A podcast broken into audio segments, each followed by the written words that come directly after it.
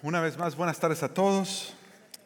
Una vez más, es un tiempo lindo que podemos pasar en el Señor, un tiempo hermoso para ser parte de lo que Él está haciendo en esta iglesia en particular y en nuestras familias. Comúnmente oramos por no solamente esta iglesia, porque reconocemos que Dios también ha levantado iglesias a nuestro alrededor, donde queremos que su palabra y su gracia se manifieste Nunca es una buena señal cuando tú crees que tú eres la única buena iglesia y que todas las demás no sirven. Si tú estás en un lugar donde creen así, eh, ten cuidado porque eso no es una buena señal. Eh, pero aquí le damos gracias a Dios que aunque Dios nos ha dado una iglesia linda, eh, sabemos y reconocemos que el Señor se mueve en, otros lugares, en otras iglesias donde su, su palabra está creciendo, su evangelio se está extendiendo. Bien, hoy entonces queremos seguir con esta serie de sermones que comenzamos hace cuatro semanas ya. Hace cuatro semanas comenzamos una serie que le hemos llamado La más grande historia y bajo el título de La más grande historia, el subtítulo es La historia de amor de Dios y su novia, cómo Dios busca a su novia y a su pueblo después que ellos se han alejado de Él para, para salvarlos, restaurarlos, redimirlos. Hemos dividido toda esta serie de predicaciones en lo que le hemos llamado cuatro capítulos. El primer capítulo terminó la semana pasada, que fue el capítulo de la creación.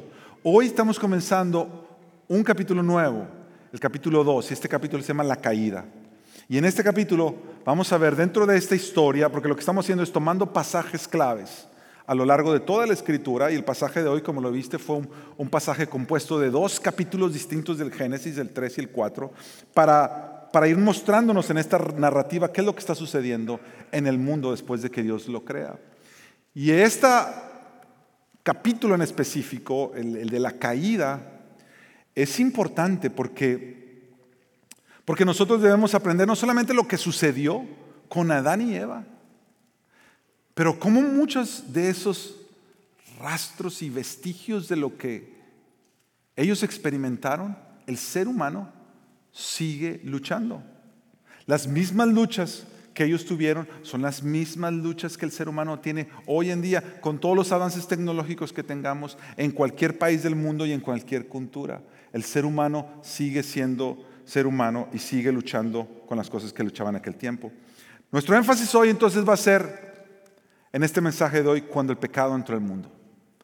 Cuando el pecado entra al mundo. Entonces no es uno de los sermones más agradables quizá que vayas a oír, pero yo sí creo que es uno de los más necesarios que debemos escuchar. Hoy entonces estoy dividiendo nuestro mensaje de hoy en tres puntos.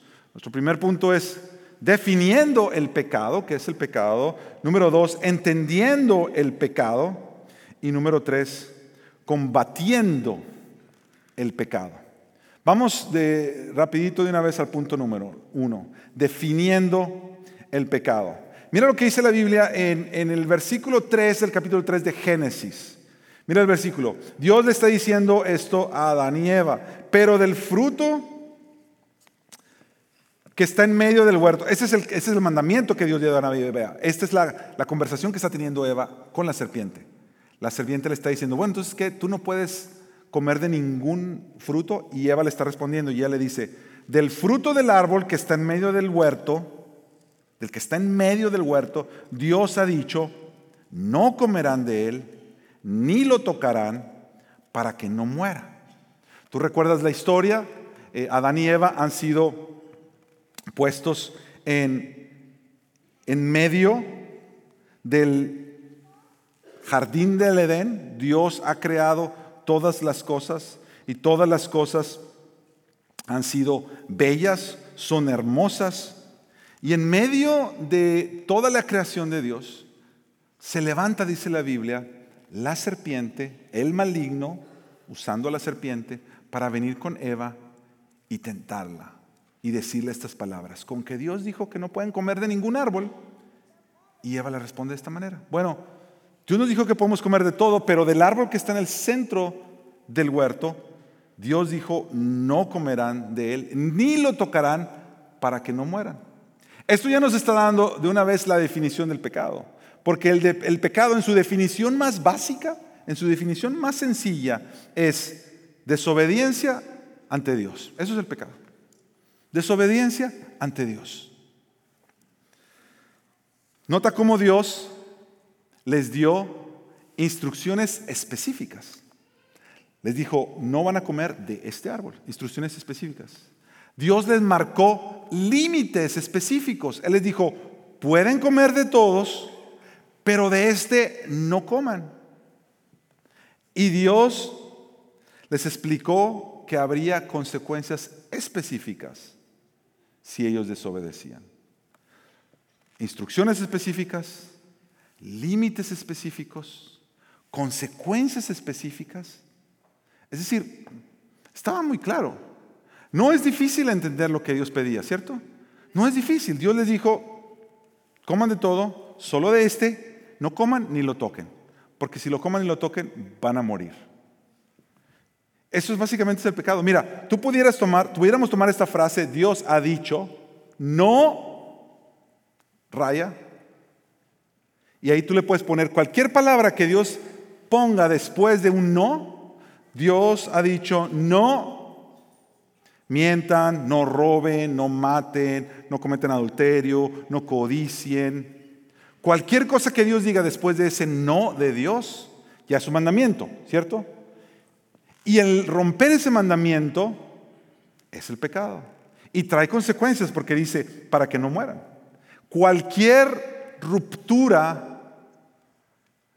Cualquier transgresión de los mandamientos de Dios siempre va a traer como consecuencia la muerte.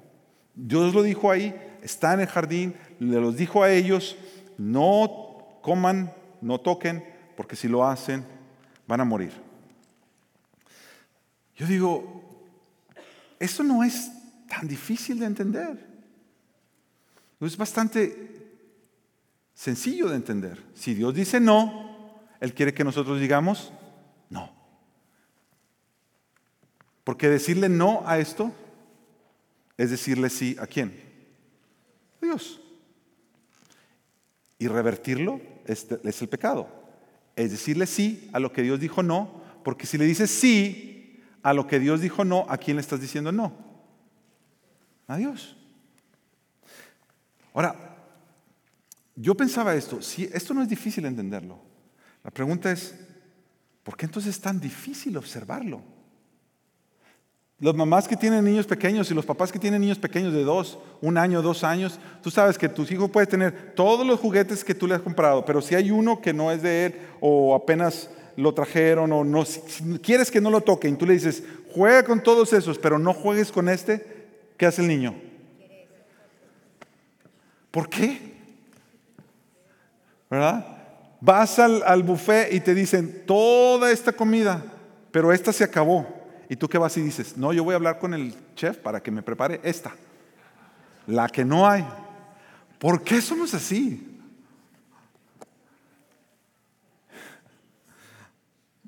Vamos al, punto 2, porque aquí vamos a empezar a tratar de, de ver, la definición del pecado es sencilla, pero cómo funciona el pecado no es tan sencillo. Y si nosotros pudiéramos hacerle una radiografía al pecado, esto es lo que veríamos. Y lo vamos a ver en la escritura. Mira, yo agarré cuatro preguntas que Dios hace. Porque Dios les hace cuatro preguntas ahí. Bueno, les hace más, pero vamos a tomar cuatro nada más.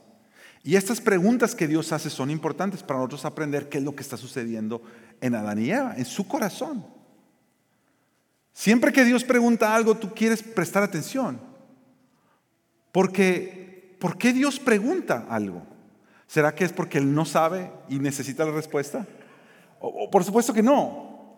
Dios ya lo sabe. Dios ya conoce la respuesta. Entonces, si Dios pregunta algo, no está preguntando tanto algo por Él mismo, sino está preguntando por quién. Porque yo necesito entender algo que Dios quiere decir en medio de su pregunta. Ahora, yo creo que la manera en que Dios obra es tan, Él es de verdad es un Dios hermoso, porque mira, Él está preguntando y al preguntar, yo creo que uno puede ver la iniciativa de Dios hacia el ser humano. Él toma el primer paso para venir y entablar esta conversación. Y tú siempre quieres prestar atención en lo que Él está preguntando, porque esa pregunta te va a enseñar algo de tu propio corazón. Empecemos con la primera pregunta, Génesis 3.9. Génesis 3.9 dice, el Señor Dios llamó al hombre y le dijo, ¿dónde estás? Esa fue la pregunta. ¿Dónde estás? Y esto yo entiendo que nos está hablando del desplazo de mi lealtad. Cuando yo peco, hay un desplazo de mi lealtad. Y ahorita lo voy a explicar. Una vez más, cuando, cuando Dios hace preguntas, vemos que Dios está tomando la iniciativa al buscar el Abraham, Adán, perdón. Nosotros sabemos que Adán se esconde porque se sintió desnudo, porque estaba temeroso y avergonzado, y va y se esconde. Dios toma la iniciativa, va y lo busca. También sabemos que Dios está apuntando a esa realidad. Hay una, hay una vergüenza, hay una culpa. ¿Tú te das cuenta que esa es la primera vez que se ve culpa, vergüenza y miedo en el ser humano? Esa es la primera vez. Antes de eso no había nada de qué avergonzarse, no había nada de qué sentirse culpable, no había nada que tenerle miedo. Pero después del pecado, el pecado trae esto. Porque mira, el pecado, el pecado es una perturbación al orden que Dios había creado. ¿Recuerdas los mensajes pasados? Aníbal estuvo predicando de cuando Dios crea a Adán y Eva, Génesis 1. ¿Te acuerdas que mencionó varias veces y lo que hizo Dios y vio Dios que era bueno? Y vio Dios que era bueno. Y lo repetimos porque Dios lo repite.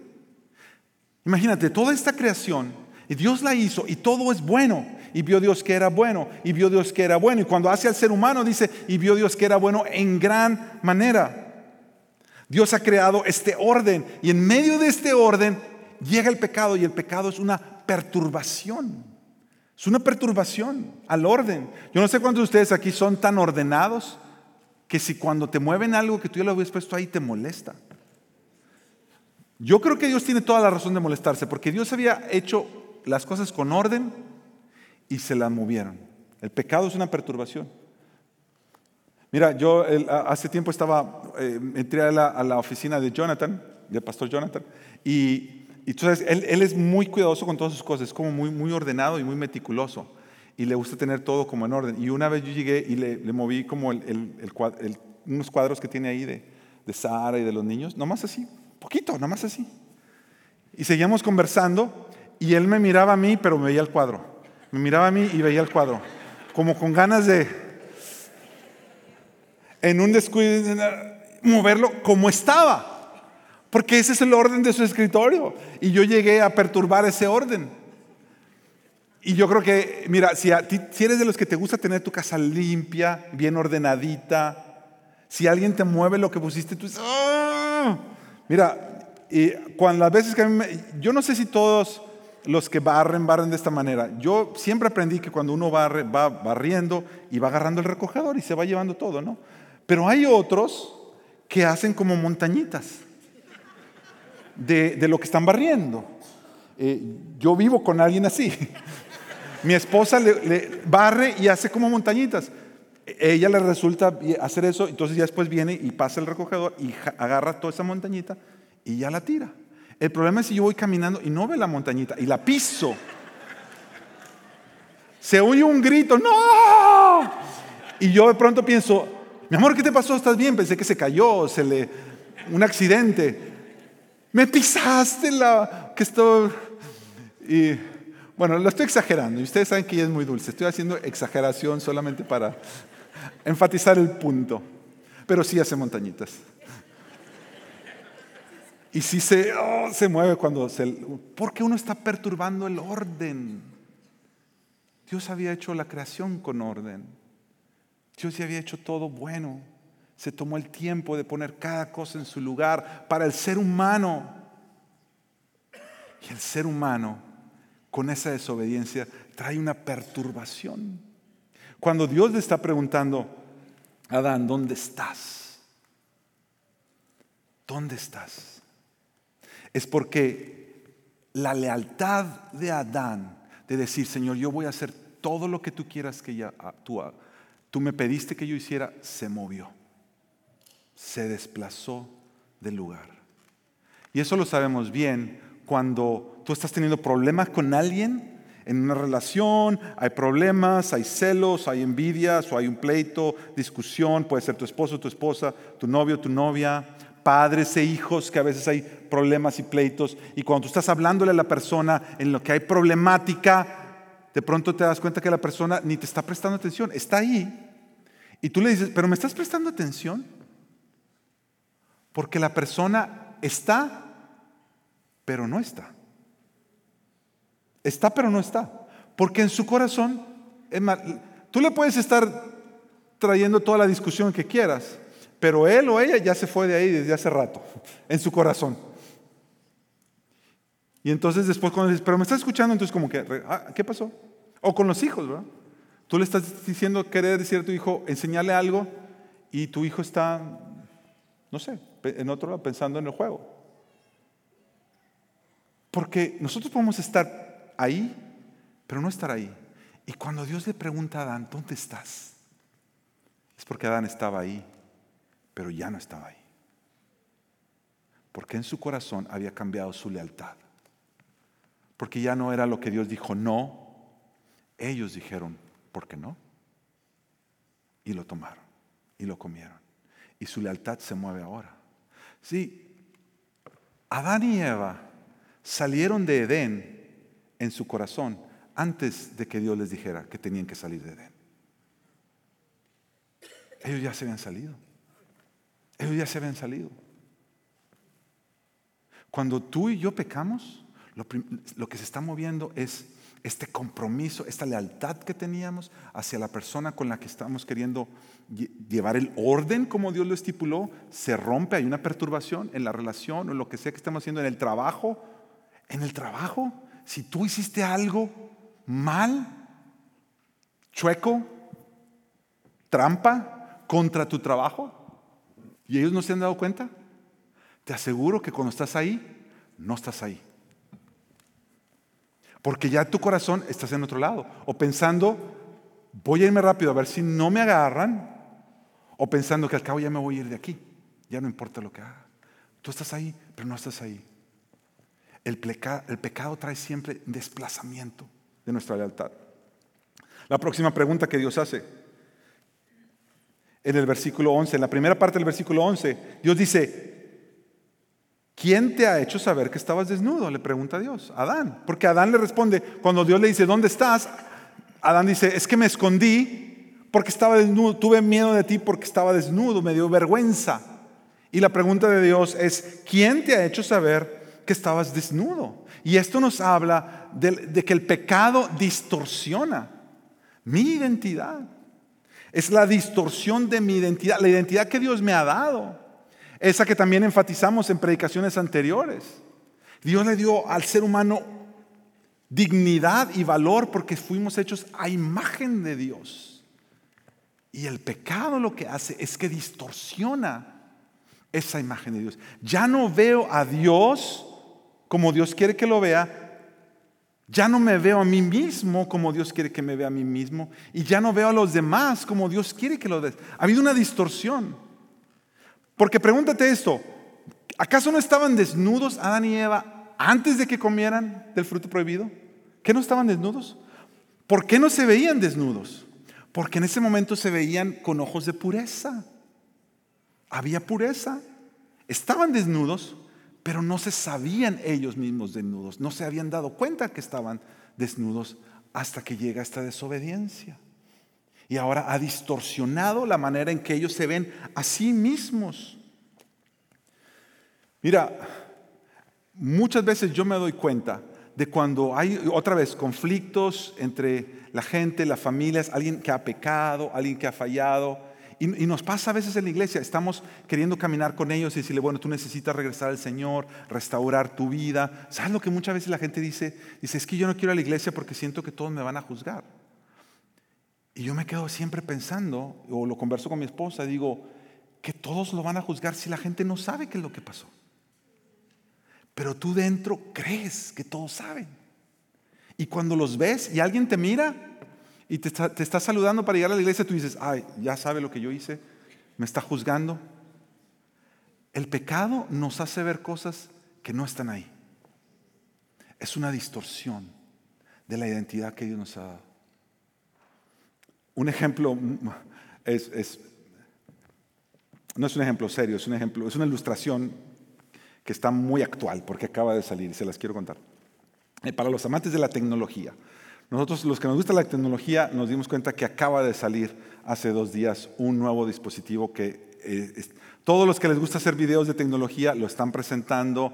Es una nueva manera de, ver las computadoras y como no se ha hecho antes, eh, todo el mundo está a ver qué es esto, a ver qué es esto. Ah, la compañía Apple acaba de sacar un, unos lentes que se llaman Vision Pro. Vision Pro. Ahora, a mí siempre me ha gustado la tecnología. Yo creo que la tecnología es una bendición de Dios. Es la manera en que Dios le hizo al hombre, tú crea, haz cultura. Y el ser humano ha aplicado su conocimiento y nos ha, nos ha dado muchos avances tecnológicos. Ahora, la tecnología siempre va a ser neutral, no es ni buena ni mala, es cómo la usamos nosotros. ¿Cómo lo usamos nosotros? Entonces, el, el Vision Pro no la tengo en mi lista de Navidad porque está muy caro. Y no creo que me voy a poner uno ahorita próximamente, pero estuve viendo todos los videos y esto me llama la atención. Mira, básicamente es, te digo, son como unos lentes que tú te los pones. Entonces, ahora en vez de, tener a tu celular aquí, lo vas a traer aquí.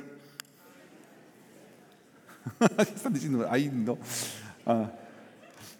Y es bien curioso porque literalmente te los pones, entonces todo lo que ves es, es la realidad, pero también mezclado con la computadora. Entonces, Tú te los puedes poner y yo si yo me los pusiera ahorita, yo los vería a todos ustedes, pero de pronto me puede aparecer aquí una ventanita flotando en el aire y es, mm, es un text message, ¿no? O me, entra aquí otra notificación y se ven flotando en el aire. Entonces, tú, es una computadora, en realidad esto es una computadora súper especializada, por eso está tan caro. Y la manera de, moverte ya no es un, tecladito, ahora porque tiene unos sensores. Entonces checa tus manos y tus dedos. Entonces ahora tú le haces así en el aire y se mueve todo. Entonces ya no vamos a ver gente con su celular así, ahora vamos a ver gente en la calle así. Y está en la última moda porque está en la última tecnología. Le van a hacer así, va a creer que le dan una cachetada. No, es que estoy cambiando la página. Pero mira, esto es lo que me llama la atención y por eso traigo este ejemplo. Porque el, el creador de contenido de este video, que es un muchacho que sabe muchísimo de tecnología, esto es lo que le llama la atención. Dice, te da la sensación de que tú estás viendo por lentes, o sea, de que es un vidrio y tú ves a la gente o lo que tú estés viendo y se aparecen estas, eh, estas notificaciones en el aire. Pero en realidad no es así, dice, porque eso está cerrado. Lo que tú estás viendo son dos monitores, bien cerquita. Y como hay tantas cámaras alrededor por fuera, están captando todo lo que se ve. Entonces él dice, tú tienes la ilusión de que estás viendo a la gente como si fuera un cristal, pero lo que estás viendo es una proyección de la gente. Estás viendo dos monitores chiquitos. Ah, y entonces hacer lo que tienes que hacer. Y cuando yo oigo, y yo estaba estudiando para esto, dije, es que eso es. El pecado hace algo parecido. Tú crees que estás viendo realidad, pero no estás viendo la realidad. Estás viendo una proyección de tu propio corazón, que al haber pecado está distorsionándote la realidad.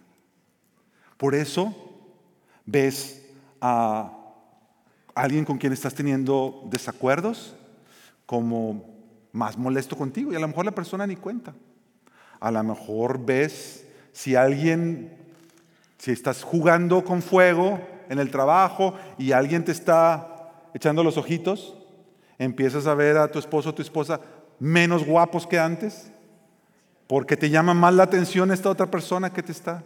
Empezamos a ver cosas que no son verdad, son proyecciones de nuestro propio corazón. Por eso te sientes así.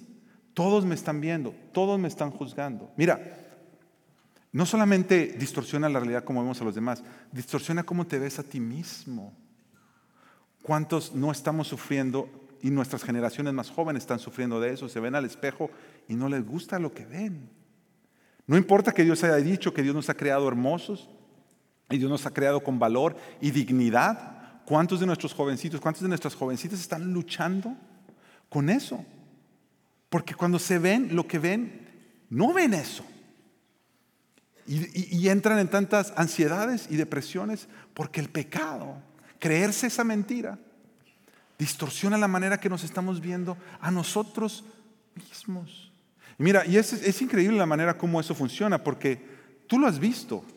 La gente famosa que son guapos, que son lindas, cuando se ven, no se ven así. Y dicen, me tengo que cambiar y se cambian los labios y se cambian la nariz y se cambian los ojos. Y cuando lo vuelven a hacer, se vuelven a mirar y ¿qué dicen? Todavía no, falta.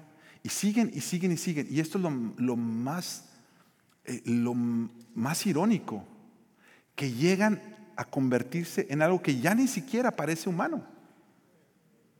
Porque supuestamente, queriendo alcanzar una belleza, se deformaron porque nunca vieron esa belleza. El pecado lo distorsiona todo.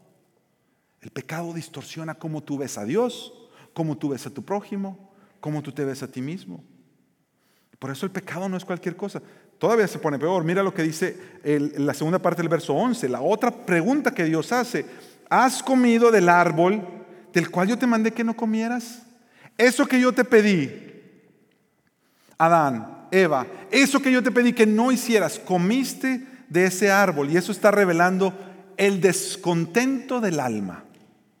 Mira, yo me, yo me doy cuenta de una cosa y al estar estudiando esto más todavía. Todo pecado comienza con un descontentamiento. Tú te sientes descontento, descontenta con aquello que tienes o con aquello que no tienes y que quisieras tener.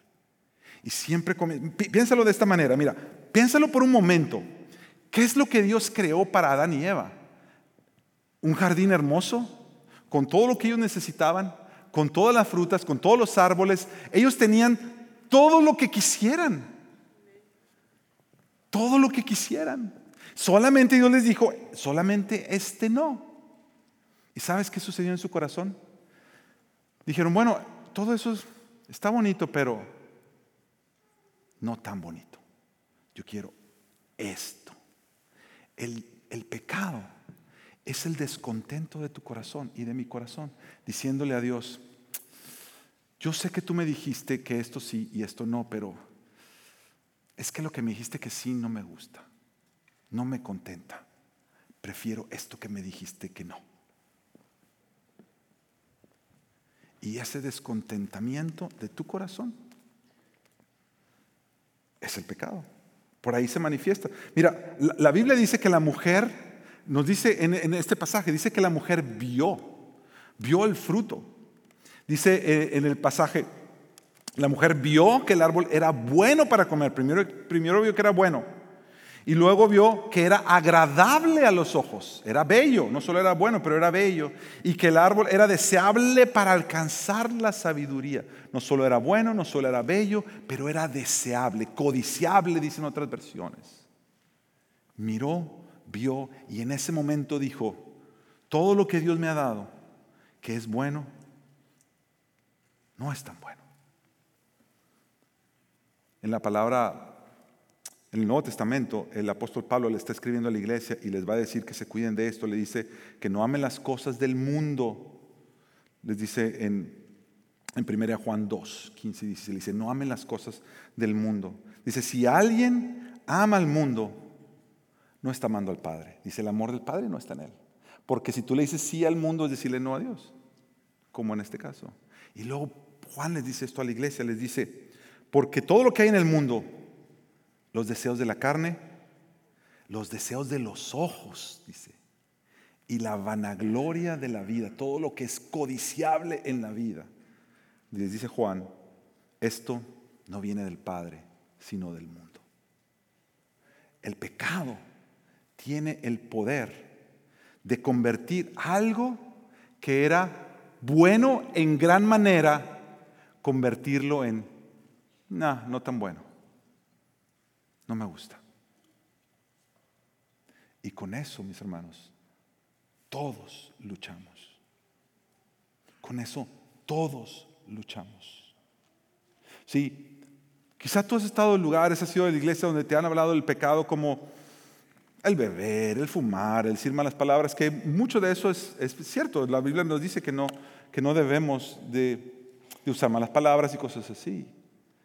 Pero son esas son prácticas y actividades que se hacen por fuera. Todo eso está brotando de un corazón. Tú puedes dejar de hacer todas esas cosas y al final seguir viviendo descontento y no encontrar contentamiento. Tú sabes, el pueblo de Israel cuando sale al desierto, Dios los libra, salen de Egipto, estaban esclavos en Egipto, Dios los libra, usa Moisés para eso, salen al desierto, son libres ahora. Y en el desierto, ¿qué decían? la libertad a mí no me gusta tanto, estábamos mejor allá. ¿Y sabes por qué Dios se molestaba tanto con ellos en momentos así? Precisamente porque eso era puro descontento. Es más, ellos decían, y, ya pasamos del punto de distorsión de la realidad y de la identidad, pero ellos decían, allá en Egipto comíamos mucha carne y comíamos, yo digo, si eran esclavos, ¿cuándo comían carne? Se la imaginaban. Y decían, Dios aquí nos tiene comiendo este maná. Provisión de Dios, provisión que Dios les dio. Decir, ah, la provisión que Dios te ha dado, tu esposa, tu esposo, tus hijos, nunca te quejes así, porque estás mostrando descontento delante de aquel que te dio todo lo bueno. Al final el pecado es un descontento ante la bondad de Dios. Por eso el pecado no es cualquier cosa y no lo podemos tomar a la ligera. Mira la última pregunta que Dios les hace. Génesis 3:13. Entonces el Señor Dios le dijo a la mujer, ¿qué es esto que has hecho? ¿Qué es esto que has hecho? Y eso nos habla finalmente de la desconfianza de mi devoción. Al final, esta parte en mi corazón, mi devoción que se entrega y se rinde ante el objeto de mi adoración, ante mi Dios, ante mi Creador, hay una desconfianza ante el Dios que me ha llamado a adorarle. Entonces yo termino desconfiando de Dios para confiar en mis propios sentidos, en mi propio corazón. El pastor John Piper dice que el pecar es cualquier sentimiento, pensamiento, palabra o acción que viene de un corazón que no atesora a Dios. Él dice que finalmente el pecado, su raíz, la raíz del pecado es un corazón que prefiere cualquier cosa menos Dios. Y entonces el, pastor Piper dice esto, el pecado es la gloria de Dios no honrada, es la santidad de Dios no reverenciada, la grandeza de Dios no admirada, el poder de Dios no alabado, la verdad de Dios no buscada, la sabiduría de Dios no estimada, la belleza de Dios no atesorada, la bondad de Dios no saboreada, la fidelidad de Dios no confiada, los mandamientos de Dios no obedecidos, la justicia de Dios no respetada, la ira de Dios no temida, la gracia de Dios no apreciada, la presencia de Dios no valorada, la persona de Dios no amada. Eso es el pecado. Y por eso no es cualquier cosa. El pecado es algo serio. Y si tú estás viviendo en pecado, yo te llamo hoy, arrepiéntete, arrepiéntete de tu pecado. Regresa, retorna tu lealtad a Dios. Restaura tu identidad en Él. Deja que Dios te vuelva el contentamiento de tu alma. Por eso el Salmo 51 David decía, vuélveme el gozo de mi salvación, porque él no hallaba contentamiento en nada. Ríndele tu devoción completamente a Dios, completamente a Dios. Mira, si tú todavía duras que, dudas que el pecado no tiene que ver con, con la adoración y la devoción, mira lo que Pablo le dice a los romanos. en el capítulo 1, hablando de, la, de todos nosotros, porque el mismo Romanos dice que todos pecamos. Y Pablo les dice que aunque conocían a Dios, no lo honraron como a Dios, ni le dieron gracias, sino que se hicieron vanos en sus razonamientos y su necio corazón fue entenebrecido la distorsión de la realidad. Profesando ser sabios se volvieron necios y cambiaron la gloria del Dios incorruptible por una imagen en forma de hombre corruptible, de aves, de, cuadrúpedos y de reptiles, por lo cual Dios los entregó a la impureza en la lujuria de sus corazones, ese descontentamiento, esa es la lujuria de sus corazones, querer algo más que no es Dios. De modo que deshonraron entre sí sus propios cuerpos, porque ellos, mira, cambiaron la verdad de Dios por la mentira y adoraron y sirvieron a la criatura en lugar del Creador que es bendito por los siglos. Amén. ¿Sabes lo que sucede cuando tú y yo pecamos? Estamos teniendo un pequeño servicio de adoración. ¿Sabes cómo sucede ese servicio de adoración? Cuando yo, Sergio, hablo lo que no debo estar hablando, hago lo que no debo, que Dios me dijo que no debiera estar haciendo, veo lo que no debo de estar viendo, pienso lo que no debo de estar pensando, que Dios me dijo, pero cuando yo lo hago, ¿sabes qué está pasando? Sergio viene en su corazón y dice, bueno, voy a darte honra, voy a darte gloria, tú te mereces todo, eres lo máximo, te, alabo a ti, te honro a ti. ¿Y sabes quién está del otro lado recibiendo eso? Sergio. El pecado es tú adorándote a ti mismo. Somos tú y yo adorándonos a nosotros mismos. Quitamos a Dios. Porque le dijimos, tú dices que no esto, pero yo sé, yo sé mejor que tú, Dios. Tú me dijiste que esto no es bueno para mí, pero yo lo veo y digo que es bueno, que es bello y que es codiciable. Y lo voy a hacer. Y cada vez que tú y yo pecamos, cada vez que pecamos, hay un pequeño servicio de adoración en tu corazón, donde tú le estás dando gloria a ti mismo todas las ofrendas, así como hacemos aquí. Vamos a pasar las ofrendas, tú te dices a ti mismo, vamos a pasarle las ofrendas a Sergio, porque él es lo máximo del mundo. Eso hacemos. Piénsalo, piénsalo. Cada vez que hacemos algo que Dios nos dijo que no hiciéramos y lo hacemos, le estamos diciendo sí a ese acto de idolatría con nosotros mismos y le estamos diciendo no a adorar al Dios verdadero. ¿Y cómo combatimos esto? ¿Cómo combatimos eso? Eso nos lleva al punto 3. ¿Cómo combatimos entonces esto? Mira el versículo 7 y esto es ya en la conversación con Caín. Es la conversación con Caín y no tenemos tiempo para ver todo lo que está sucediendo, pero piensa en esto. Solamente te lo dejo ahí para que lo pienses después. El primer asesinato de la historia de la humanidad pasó y sucedió en el contexto de adorar a Dios.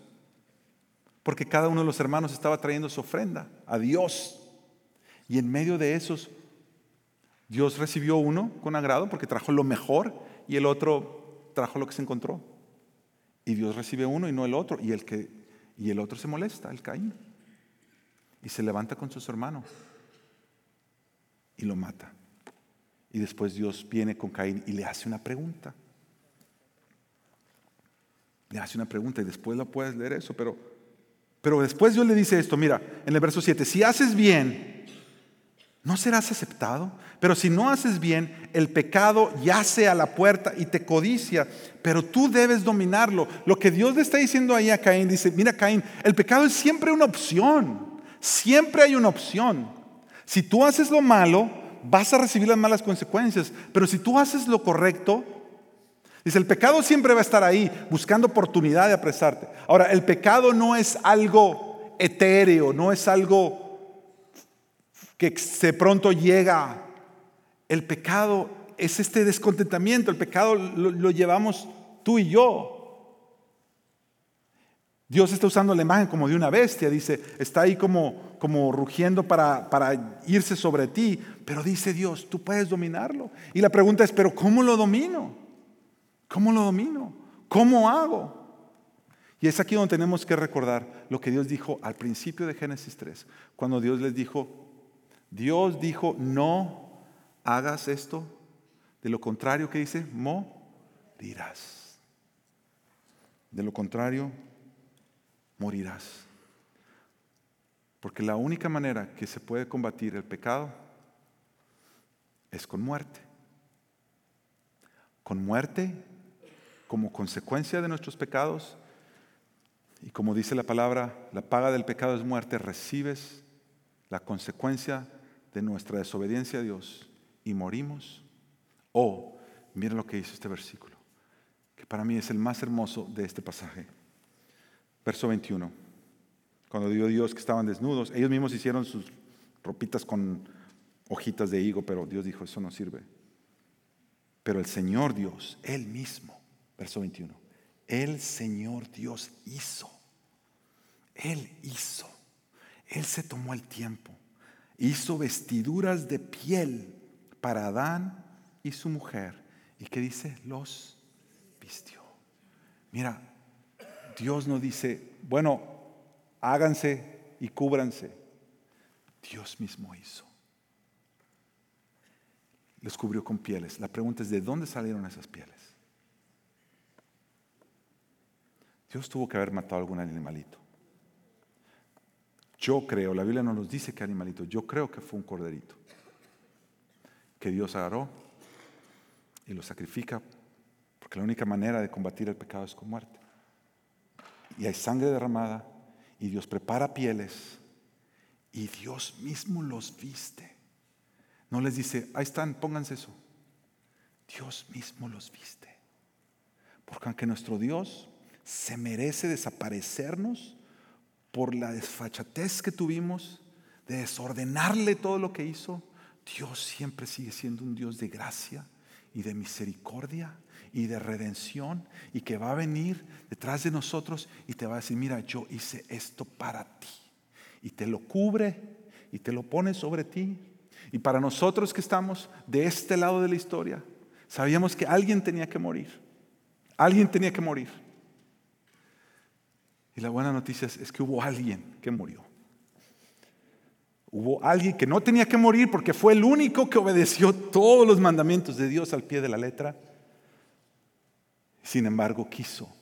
Así como Dios toma la iniciativa y dice, yo lo hago por ti, el Hijo de Dios viene toma la iniciativa y él dice, yo lo hago por ti.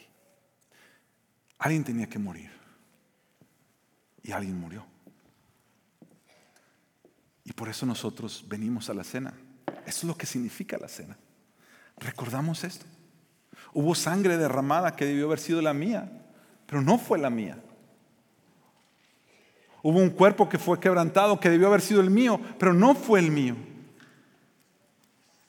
Jesús, el Cordero de Dios, se dio como ofrenda por mis pecados.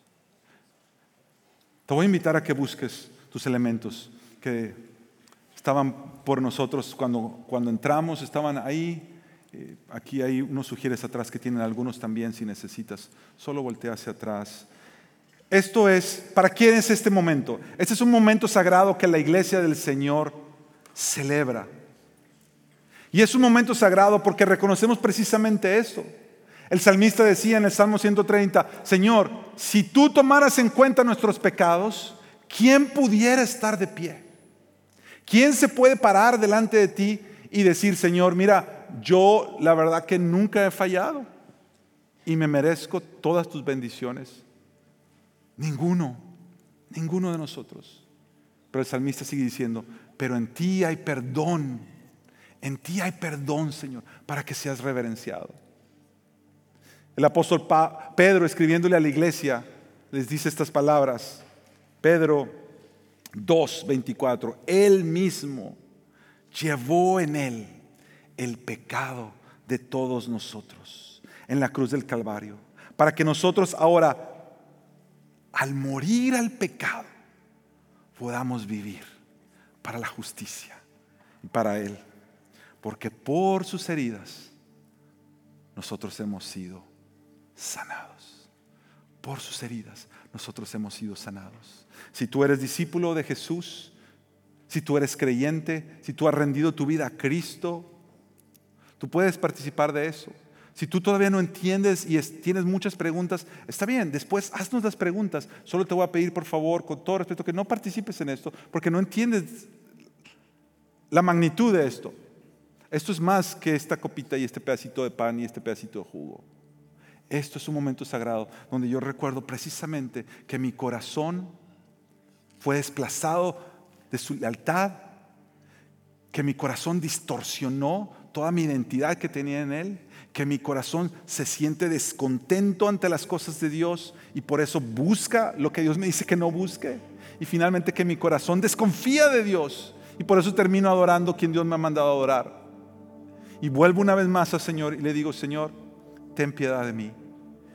Y miro a Jesús dando su vida por mí. Y digo, buenas noticias, soy perdonado.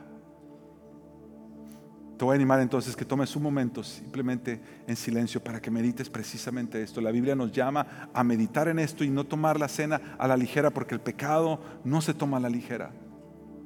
Para que podamos saborear la grandeza de su gracia y de su redención. Toma unos minutos ahí en silencio.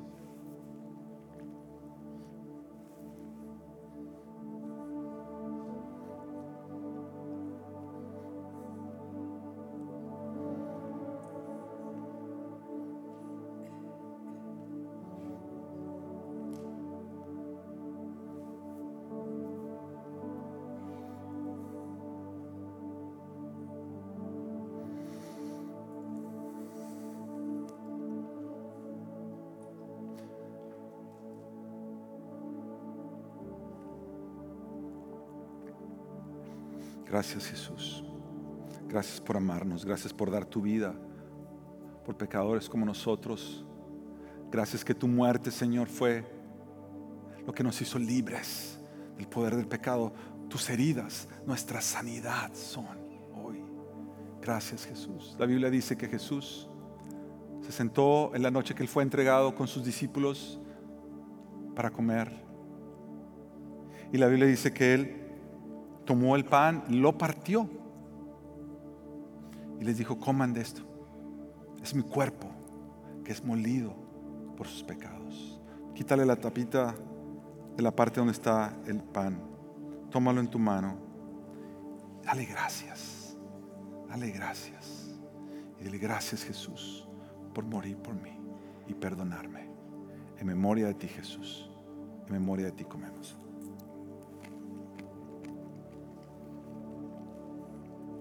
Abre entonces el otro lado, donde viene el jugo. La Biblia dice que Jesús tomó la copa, se la dio a sus discípulos y les dijo, vean, esta copa es mi sangre, que es derramada por ustedes, por el perdón de sus pecados. Y él, dice, y él dice, hagan esto todas las veces, háganlo en memoria de mí. Recuérdenme, recuerden lo que yo hice por amor a ustedes. Dale gracias a Jesús. En memoria de ti, Jesús, somos perdonados.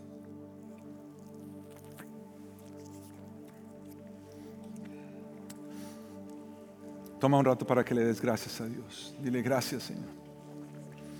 Gracias, Señor. Gracias. Gracias por amarme. Gracias por perdonarme. Gracias por darme vida. Gracias por hacerme uno en ti. Tal si nos ponemos de pie y cantamos al Señor estas palabras de respuesta, cantando de su amor y la grandeza de su amor. Somos perdonados, somos perdonados en Él.